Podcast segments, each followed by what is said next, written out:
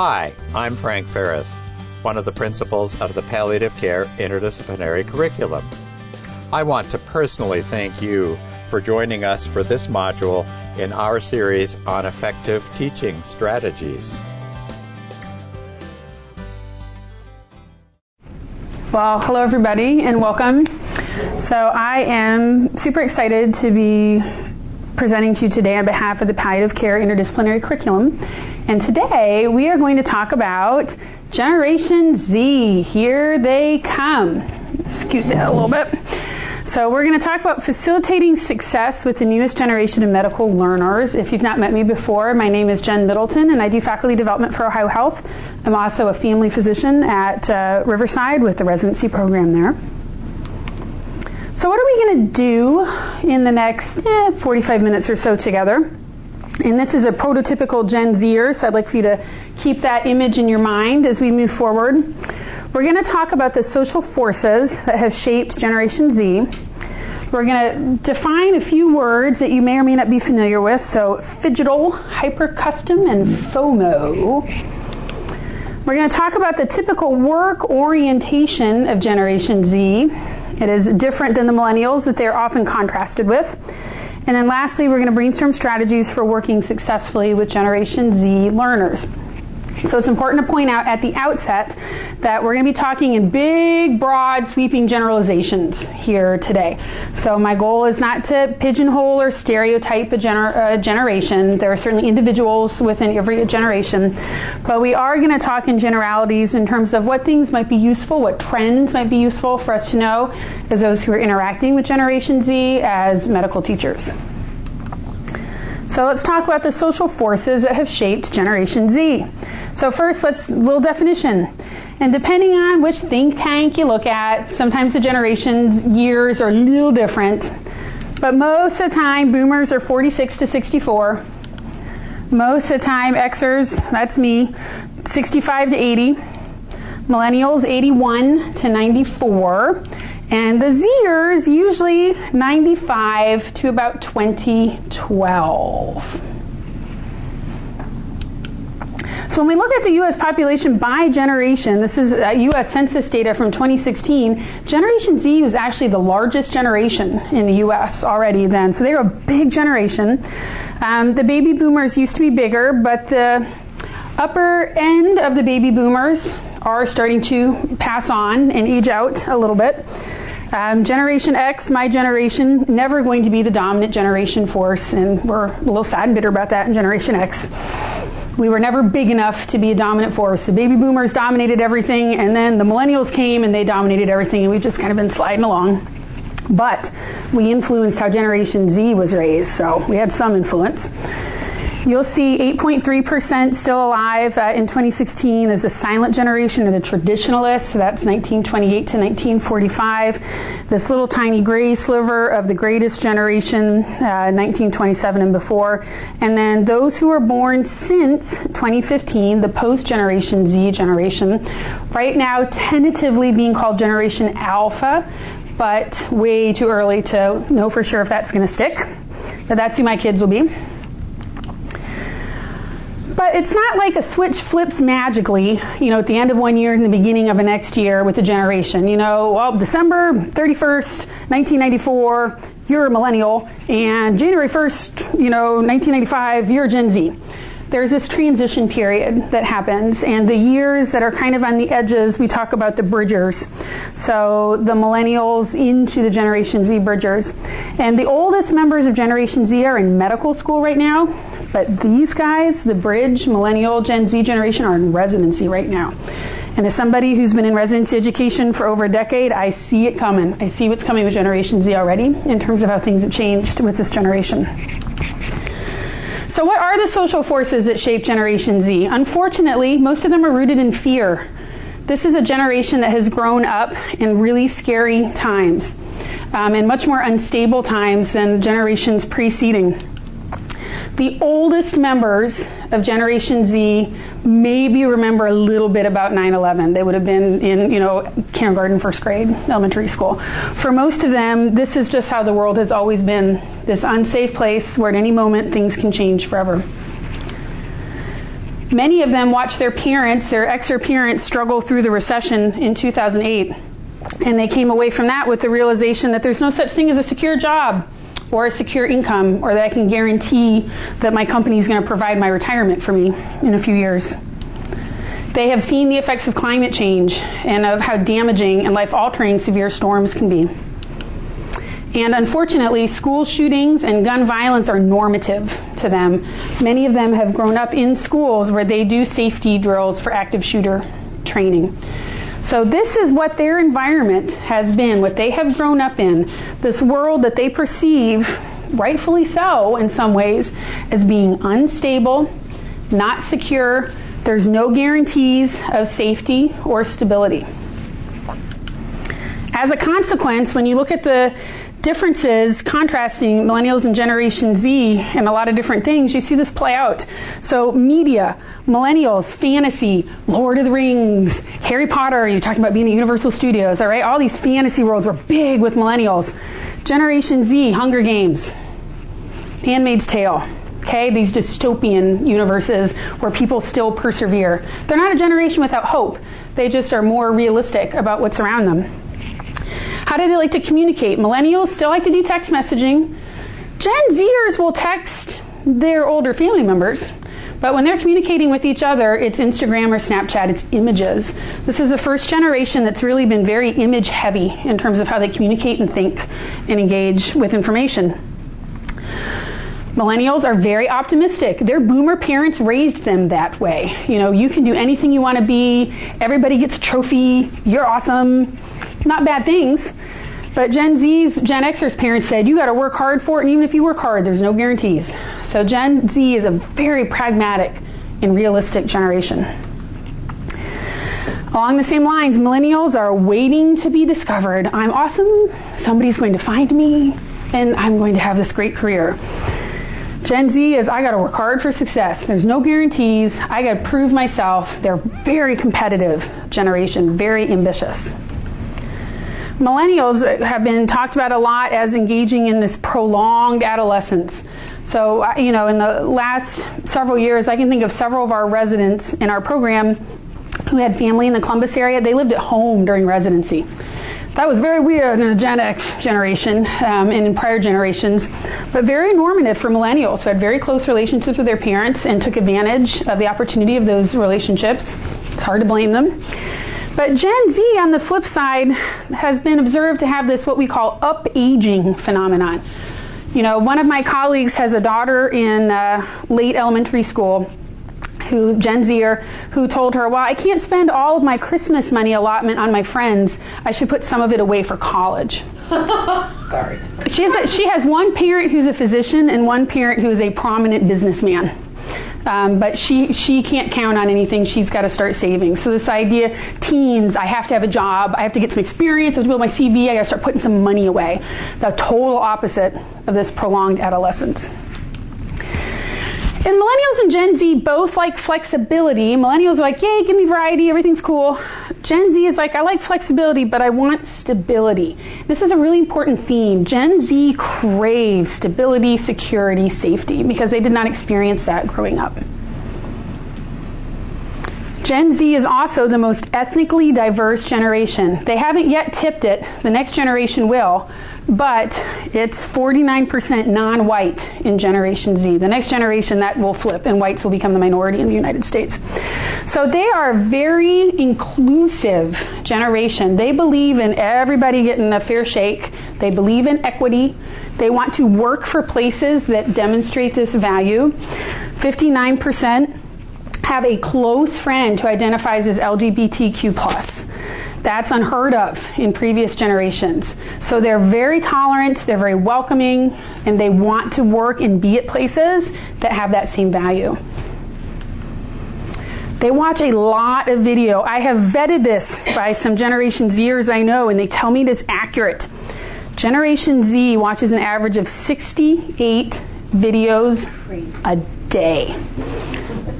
The average, as we'll talk about in a little bit, over three hours a day on YouTube. So this is YouTube. A lot of this is Snapchat, really quick little videos that they're using to communicate with each other. Maybe a little bit on Facebook, short YouTube videos, stories on Instagram. They consume their information visually, not with words. So, let's break into a couple of small groups. We kind of have about the division for maybe two, and take a couple minutes. And on page two of your handout, you'll find some prompts. But now that you are Generation Z experts, let's take a couple of minutes and brainstorm together, and then we'll come back as a big group. How do you think these traits and influences are going to affect Generation Z as medical learners and workers? So I'll give you about five minutes to think about that, and then we'll come back as a big group and kind of pass the mic between the groups and share some ideas. All right, can we come back as a group? Yeah. So let's pass the mic around our groups. Um, and I'm curious to hear your ideas. Let's share with each other what you all what you all talked about. So, how is this going to affect working with Generation Z as learners and medical workers? Well, we understand that there may be a potentially decreased attention span given that mm-hmm. they look at many videos throughout the day, and so breaking up data is important. Um, that's one piece.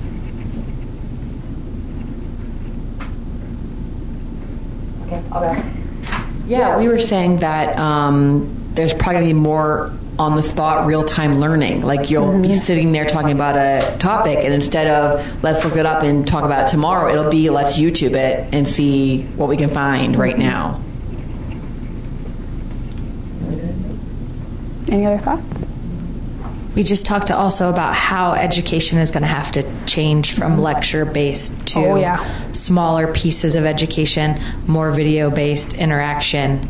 Um, you you can't get away with just standing up and talking at a group anymore. Oh no, I agree with you. And you know when we've talked about this, you know at Riverside and specifically within family medicine you know, we we pride ourselves in offering a lot of interactive didactic content for our learners, but it's probably not interactive enough, and it's probably not, as we're about to talk about, customizable enough, which is something else that this generation expects. Another one of the things that we've observed is that um, you know with our with our bridgers who are coming in right now, they're competitiveness and their concern about being seen as incorrect or answering a question wrong is on a whole another level compared, you know, to millennials and Xers before them. They really just want everything to be kind of be pitch perfect before they jump in. So that's been interesting. So, do you see less interaction because yes. they're afraid to speak up? Yes, we see that, and they are millennials are famous for being great at working in teams. Um, Gen Z will work in teams if they have to. They're pragmatic, um, but they would much rather do it on their own and be able to say, "I did this," and stamp it on the CV, and "Hey, look at how awesome I am because I did it." So they're very competitive. We talked about fear too. Mm-hmm. If fear it could become a demotivator. I, we didn't quite understand if fear is a useful tool because you in years past and when I was doing my residency, fear was how they motivated us. Mm-hmm. Like if you don't do this this way, you're at risk of not passing. And is that something that is not helpful for this generation? Mm-hmm. They're already scared enough. Yep. I mean, we already have years of data in medical education showing that brains that are flooded with cortisol because you've terrified your learners, either because they're afraid they're going to hurt a patient or you're pimping them to death or whatever it is, do not retain information well.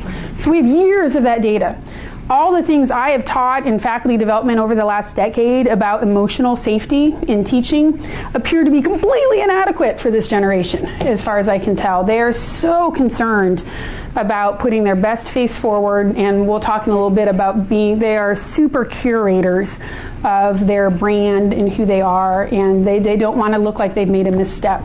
So I, I think it's going to be a whole new ball game for us with this generation. I really do.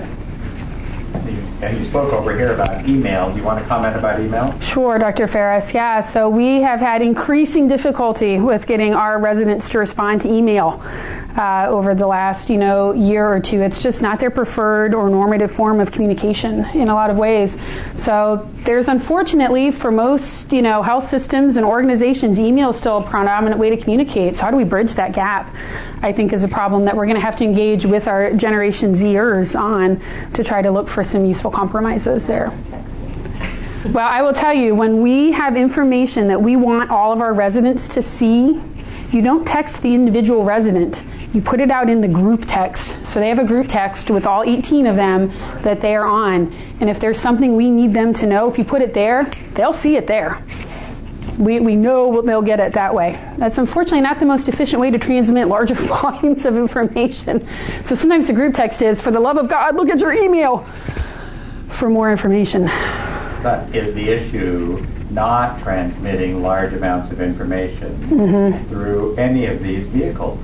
Right. We've got a lot of people who like to write long emails, mm-hmm. and as far as I'm concerned, I read the first two or three lines, and I'm I'm a baby boomer.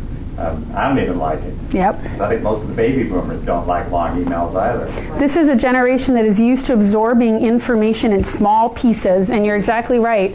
You know, when you think about attention span, when I was a fellow 10 years ago, I was taught we have 10 minutes that you can interact with your audience without expecting interaction from them and they will and you can keep their attention. If you go past 10 minutes and you don't engage your audience, they're gone. With millennials, that number is like three to four minutes. It's not been studied with Gen Z yet, but it's going to be shorter, I think. You have to engage them and make them feel involved almost from the get go, I think. Um, they're, they're not going to be content with reading long emails or just sitting passively, you know, watching presentations anymore, I think. YouTube video to the text message. There you go. or an image. So, you know, the journal that I work for, we do that already. A lot of our social media content, we post practically nothing without an image attached to it because, again, this is a generation that wants images. So there is some text, but there's always some sort of relevant image that we attach to all of our Twitter and face, Facebook posts. And there is talk of our journal expanding on Instagram, and there are other journals on there already. Oh, pass mic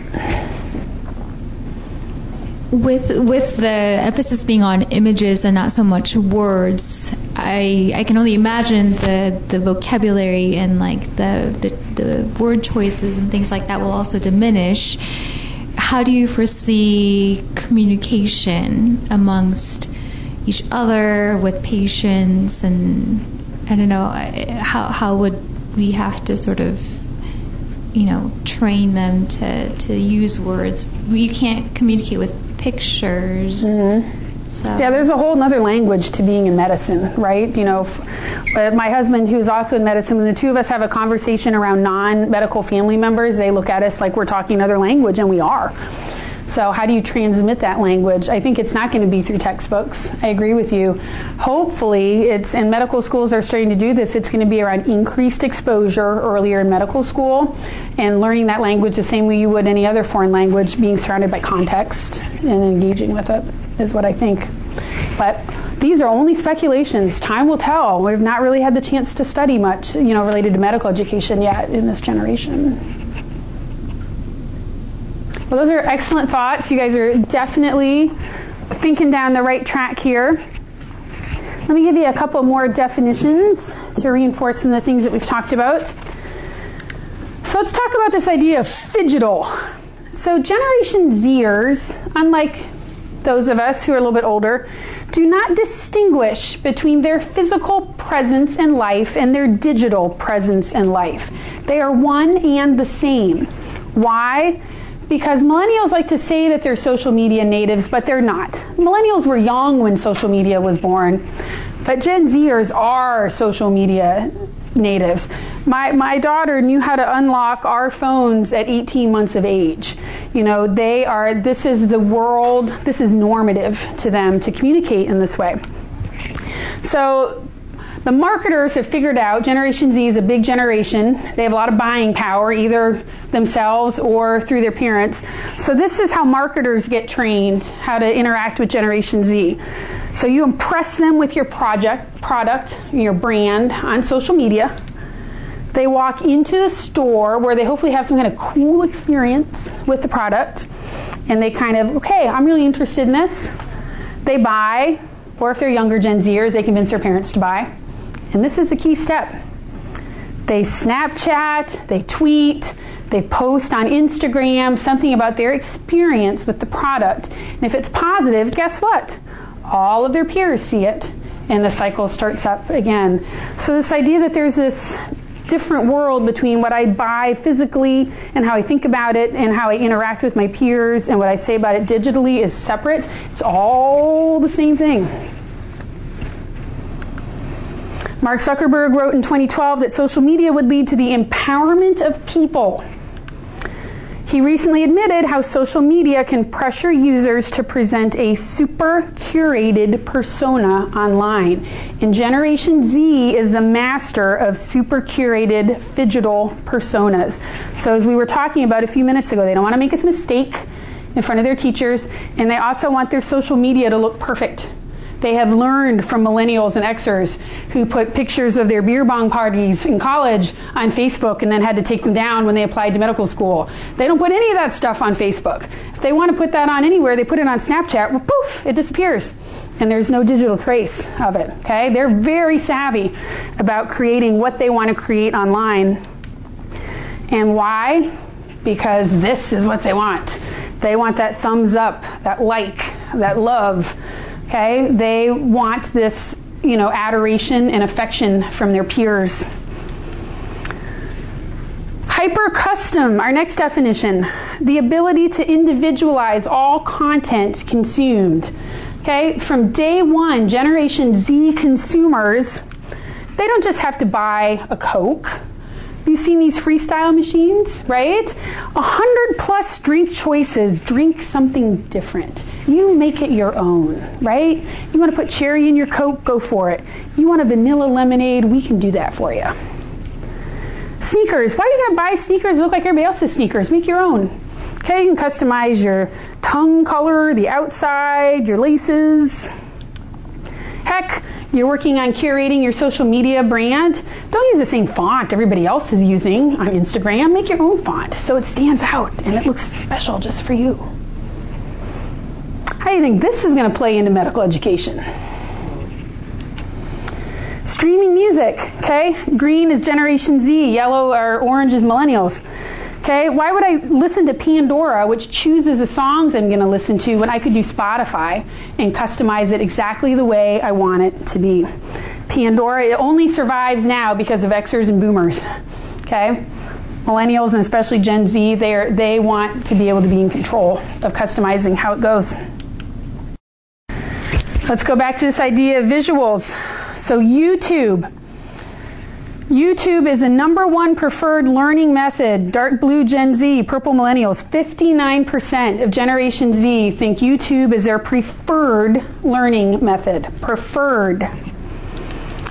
YouTube has contributed to their education. 55% of Generation Z. When a Zer doesn't know how to do something, they don't open a textbook and they don't go to a manual. They don't even look for the manual online. They go to YouTube. Last but not least, FOMO fear of missing out. Millennials joked about this, but Gen Zers live it, and they live it intensely. If I take this job, what if something better comes up? Why wasn't I invited to that dinner that was on Snapchat or Instagram that all my friends are at? Why didn't I get there? Am I having enough fun? Everybody else is having fun. Maybe I should be having more fun. Is everyone hanging out without me? I can see where everybody is all the time on Instagram or Snapchat. This is a real deal.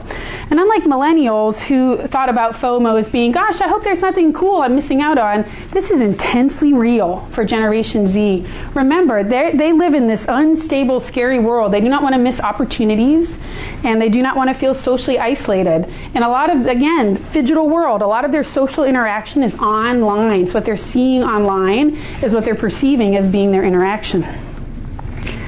So here's an uh, anonymous Gen Zer. Social media provides unrealistic representations of other people's lives. The fact that everybody puts the best part of their lives online, they learn from millennials and Xers, they're not putting the ugly stuff online, makes you think these people are always having fun. So, how does Generation Z use social media? They use Facebook to keep up with their older relatives. And I, I, will say they use Facebook for one other thing too, and that's to creep companies that they're interested in either purchase, making a major purchase from or working for. So the idea that you don't need a Facebook page anymore as a health system or a corporation or organization is not true because Generation Z will look to your Facebook page to see if your values align with theirs. Instagram, kind of think about Instagram as the Facebook for Gen Z. So that's pretty wide sharing. It's all pictures for the most part, but it's kind of sharing pictures um, with each other. The Gen Zers who are on Twitter use it as a place um, more to follow than to engage. So they kind of will do a lot of creeping on Twitter where they're going to follow folks that they trust for digital content. Snapchat is where you share kind of silly, personal, private stuff with one person or a small group. And the benefit of Snapchat is no digital signature, right? You send your picture and it's gone. So, on page four, if you can find somebody who identifies as a member of your generation, but even if not, just take a minute or two, and those of you watching, take a minute or two and just kind of think about how do you stay up to date with your friends and family? Where do you get your news from? How do you like to listen to music? My husband was brokenhearted when our new car did not have a CD player in it. Gen Z would think that's hilarious. Um, how do you watch TV, movies, and video? So I'll give you a minute or two to kind of think about that um, on your own or with somebody nearby of your generation, and then we'll we'll talk about it.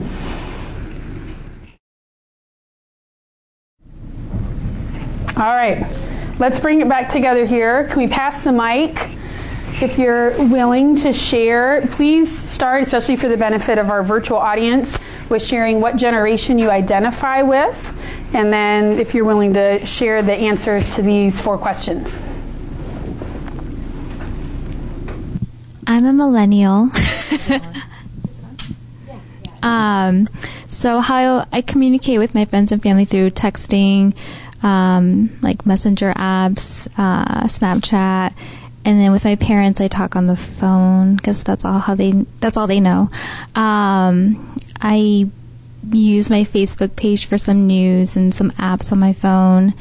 Um, I use YouTube and Spotify for my music, and mainly YouTube for my shows and videos. Cool. Thank you. I'm sorry. I'm like amazed this.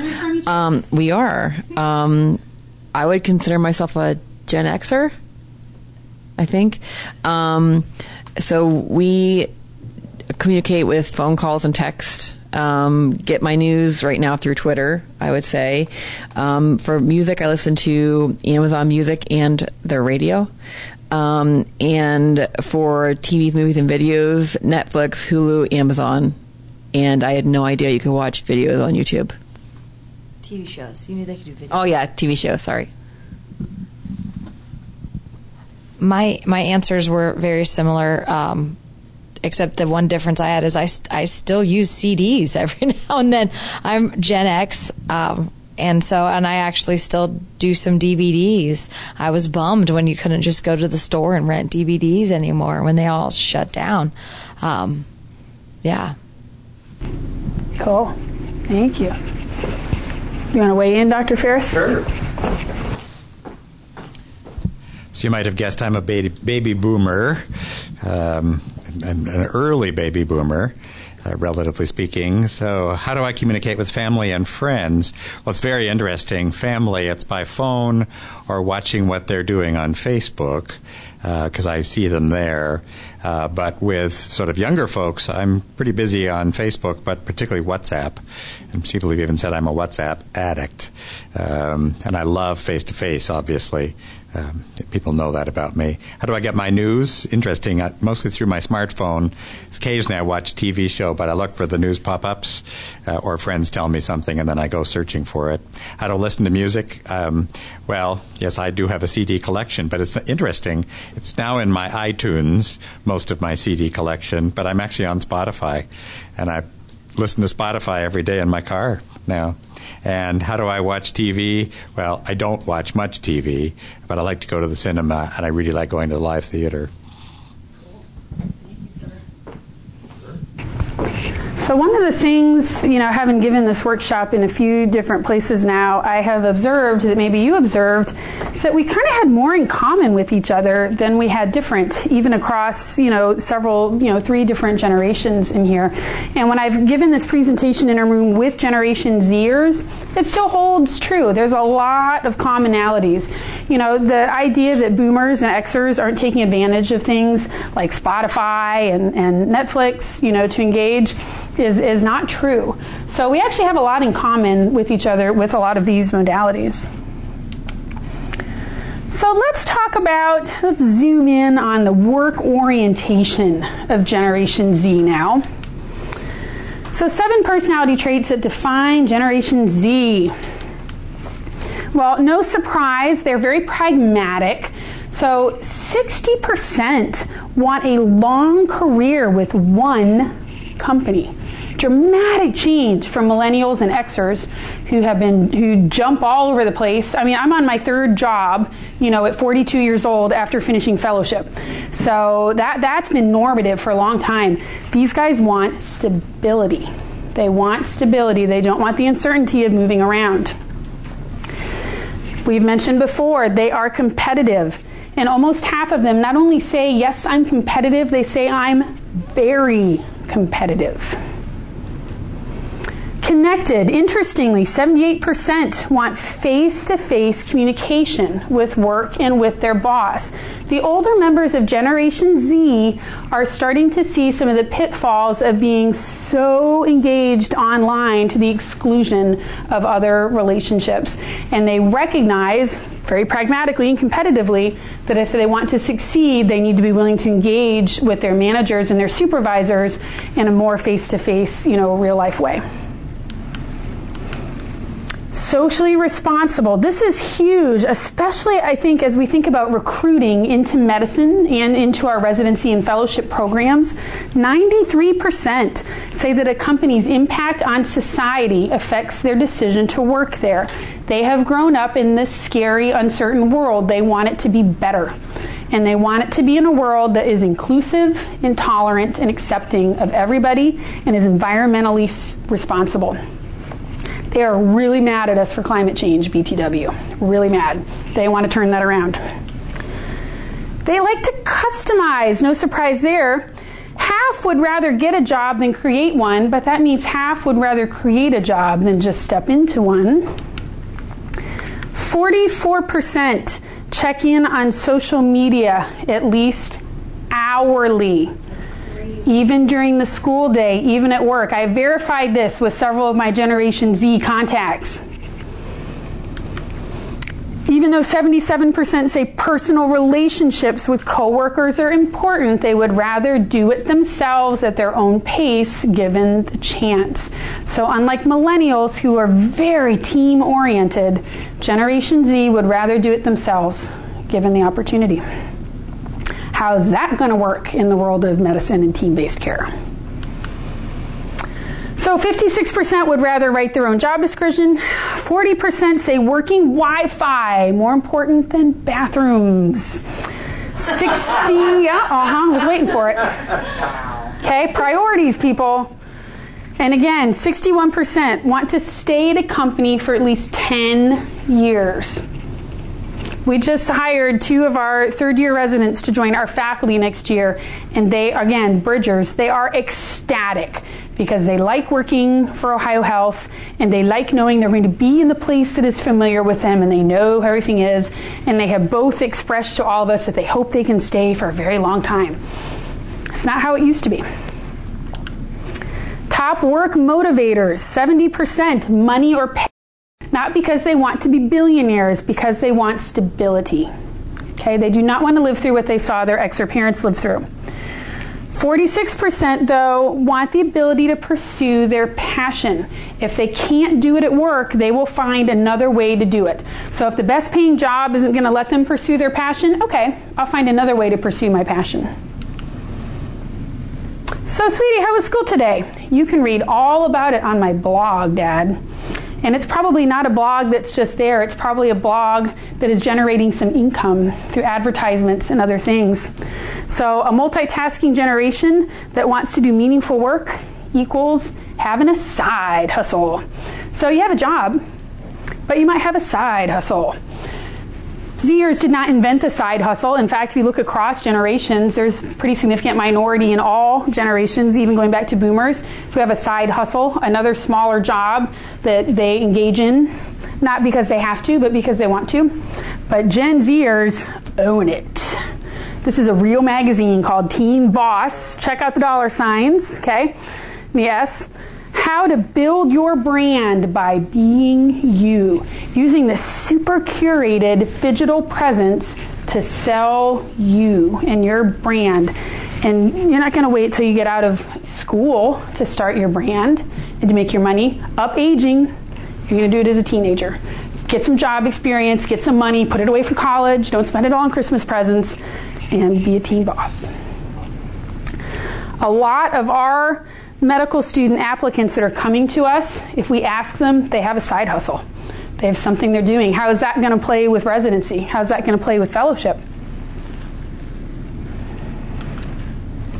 So, on page five of your handout, what of these work attributes really resonated with you, really made you think, really made you wonder? Just take a second and jot down what those were. And then we're a small group. If it's okay after you jot them down, maybe we'll just pass the mic if you're willing to share. If you're not, just pass the mic right along um, and share what the, what the biggest ones were for you.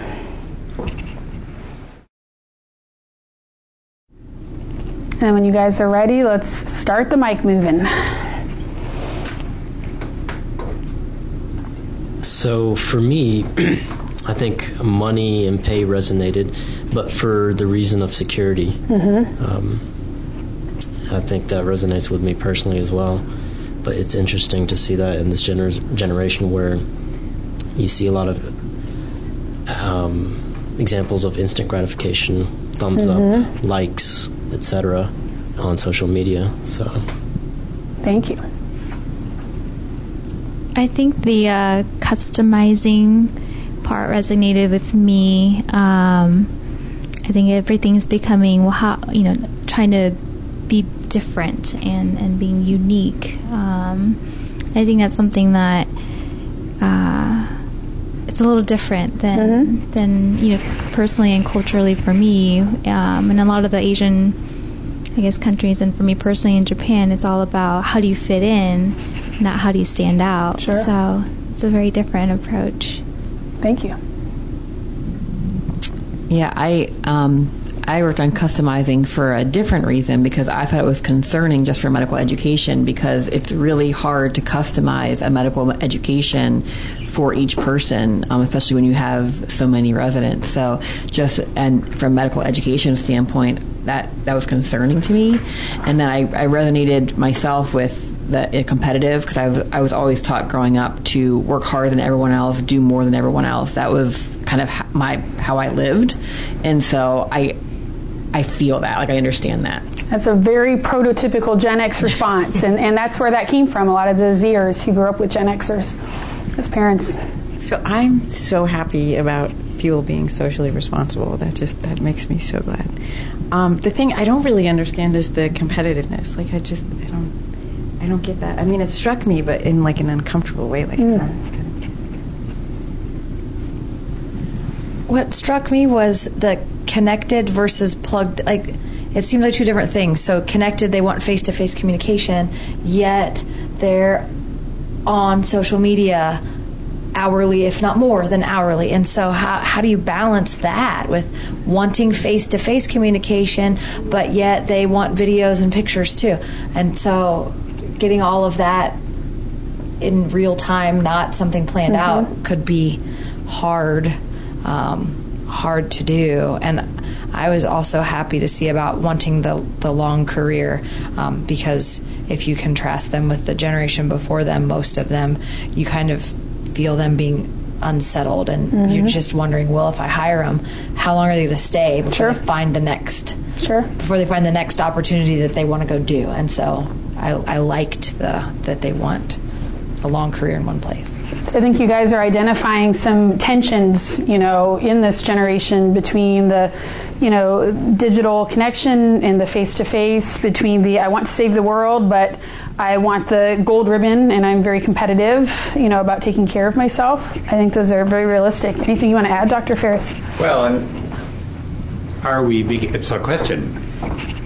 I mean, I, the social responsibility struck up for me, and the you know desire to pursue passion at the same time wanting stability. There's a contrast there, maybe, or is it actually uh, in the face of security? Uh, actually, if given the right environment, the outputs could be amazing because they actually pursue passion, and it's the don't put people in a box, allow them to be creative. Um, Yeah. but, but I was going back to the comment about the contrast between face to face versus social media. Is it that people you hinted at are beginning to realize that too much social media actually doesn't get you what you want? Yep.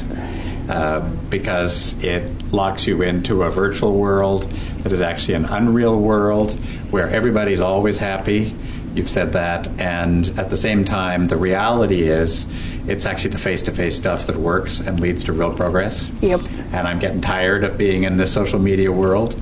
Are we beginning to see some burnout on social media? It's a question. I don't know. Yes. So the the most recent social media data I've seen, especially again, this is older generation Zers.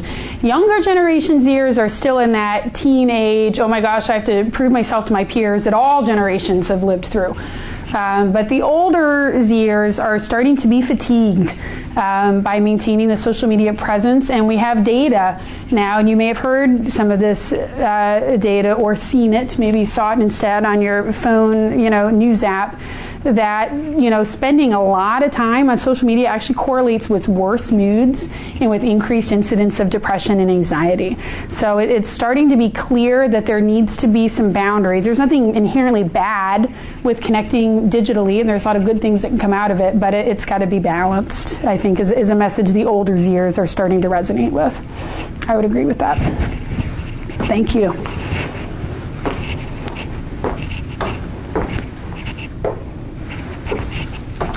Well, wrapping up, we have a few minutes left as a group, hopefully, to brainstorm some strategies for working successfully. So, you're, you're Generation Z experts now.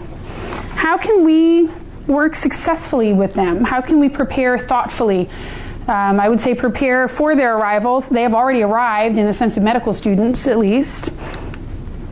But what, what, what bright ideas can we come up with together? So, on page six, I invite you to take a minute or two to jot down your personal responses to each of these questions. And then, hopefully, as a group, we can spend our final couple of minutes together having a conversation about what might some strategies be um, that we can use together.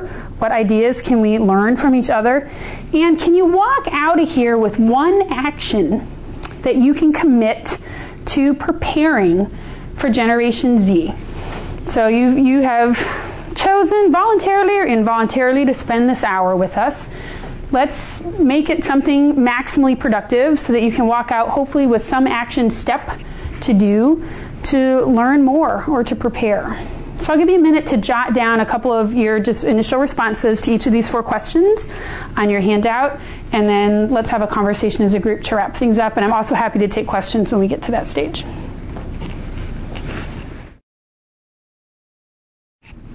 All right. Well, let's share some ideas then. So I think the big challenge that I wrote down was overcoming their fear. So getting getting them to interact and, and overcoming that fear of being the one that's wrong, um, or fear of the one that doesn't do it as good as the person next to them, um, and also that wanting to do things alone could potentially be a challenge if, if they don't want to work as a team when when a lot of what we do is team based. That that could be hard to get over that. Um, and then I'll just say one action that I want to commit to would be to be to make when I present to be more interactive. I think that's something that I could work on personally. it's not the model that is traditionally taught or observed in medical education, right? If you think about how many hours of your educational career were sent, spent in a true lecture style format where someone regurgitated information at you and you were expected to take it and move, that's the format that most of us in medicine are still maximally comfortable with. And I agree. I think I'm going to have no shortage of work as a faculty development person in the next few years, you know, showing that there's lots of other far more interactive ways to do things. So I, I agree with you. So I worry about this generation being able to kind of connect with and relate to um, sort of like their elderly or ge- geriatric population, mm-hmm. you know, if they're like always on their phone, like that population might find that to be rude or offensive.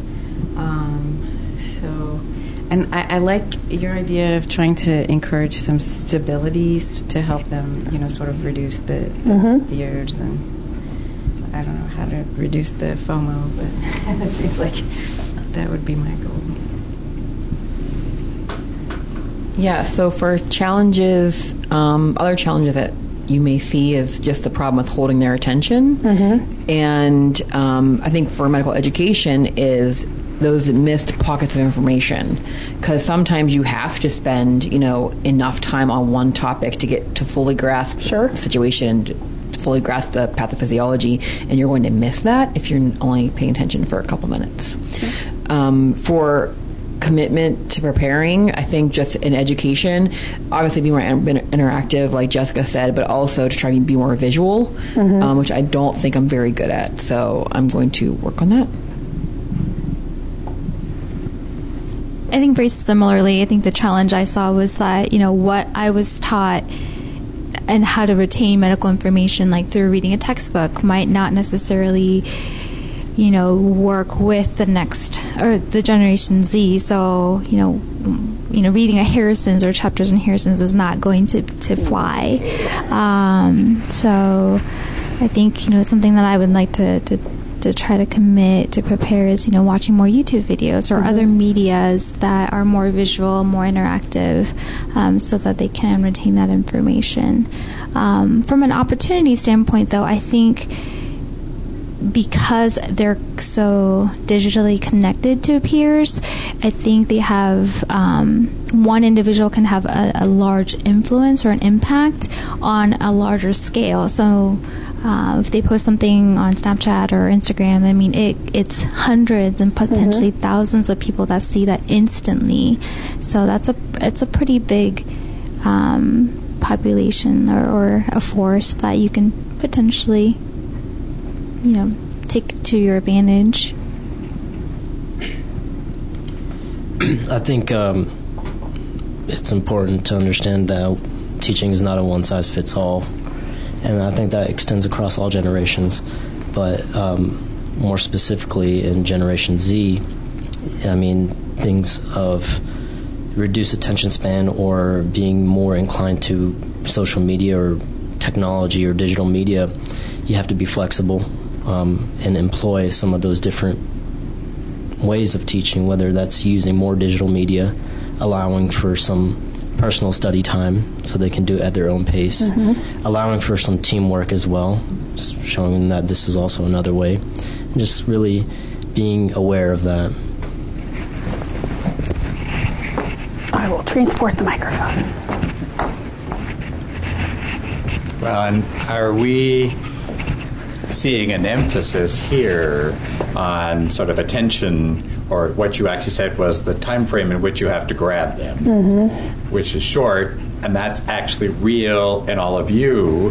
How many of you pay attention to any one presentation for more than seven to ten minutes, and you don't drift away and start to think about something else? Now, tell me the truth because I bet you all have drifted away several times to think about something else during Jennifer's talk. Am I right? Absolutely. Absolutely. So, are they just emphasizing for us what is a reality that baby boomers, particularly as lecturers, have just totally ignored? Plus, the reality is, are we actually dealing with the integration of live theater mm-hmm. and the live aspect of life rather than static? So, again, the talk from the podium never worked it actually never worked. No. The data is really quite clear. Yeah. What they're doing is pushing us in that direction. So, uh, you know, conversation we had was we've actually had it today was even our teaching, which is now being captured in video bites or videos, does it need to turn into video bites?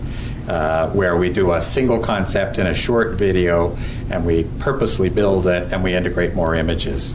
Uh, do we need to be in more? We do that as fellow group. We have a group chat on WhatsApp. Uh, do we need to be doing that more? Is that the vehicle? And again, our chat uh, back to uh, Twitter only allows us, what, 120 characters? Does it need to be that short? And that's the way we begin to communicate. Are those things we need to do more regularly? At the same time, I was thinking about the stable workplace and the, the customization, um, and this sense of coming into, a, for example, even our own group, you have stability. If you come into the group, if you choose to stay, at the same time, there's the opportunity for flexibility and customization. Mm-hmm. And you're not going to get stuck in the same spot. You don't have to be doing the same thing all the time. Mm-hmm. So, it's, is that going to work for them uh, to respond? Will they find that very attractive?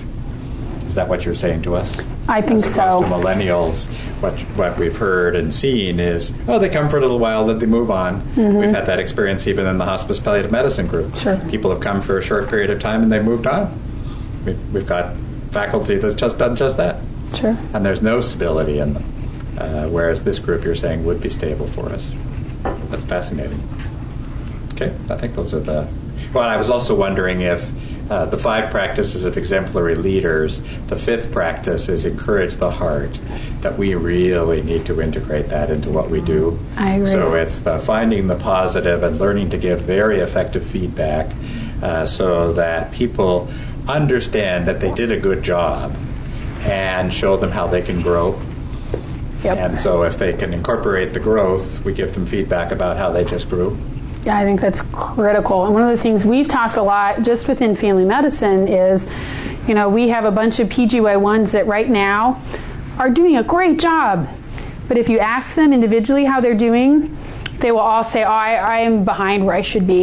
You know, they have almost unrealistic expectations of themselves in terms of what they should be able to do at this stage of their training, you know, barely six months into residency. Oh, I think I should be able to do X, Y, and Z. No, I wouldn't expect that till the end of second year, actually.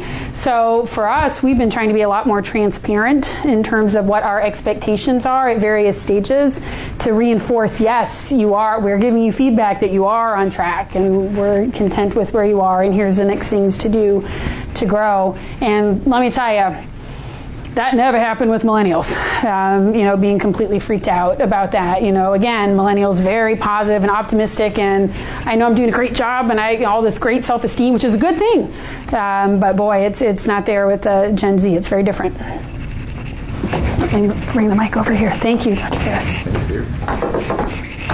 And just out of curiosity, though, do you think that because of how competitive they are, that those milestones of this is where you should be or where I expect you to be, is that going to sort of, you know, tap into people's competitiveness and be like, well, you know, this, this is where all my colleagues are supposed to be. I want to be better. I want to be like 10 points, you know, ahead of them. I, I'm just curious if, if that is something that you've seen or Yep. experienced. I definitely see that in our intern group as well. I mean, I think for all generations, coming to medical school for most of us is a bit of a humbling act. You know, you get to medical school or whatever stage of your training is, and you got there by being at the tippity top of your class and being awesome and doing all this stuff. Then you get to medical school and everybody's like that. And all of a sudden, for the first time in your life, you're average compared to all of your peers. That's that is tough, I think, for all generations. But Generation Z, oh man, I mean, I look at the residency applications that we have, you know, for this year coming into family medicine at Riverside, and these guys are going out of their way to show here's my 200 hours of volunteer experience in medical school. What? Where did they find the time to do that? I, I can't even imagine having had time to do that in medical school. Um, so they are going out of their way to show, look, yes, you know, okay, I was a 50 percenter, you know, in all of my test scores, but here's all the other awesome things I did, by the way. So, oh yeah, I totally see it. I totally see it. The cool thing is, is that they're doing all of that stuff usually not just to tick a box and say, yeah, I volunteered, but they do a good job at least of aligning that with whatever their passion is so that they feel like they're doing something to kind of help the world at the same time as they're being super competitive and padding their CV. So they're pretty, they're pretty efficient generation in that respect. I respect it. Any other questions or comments?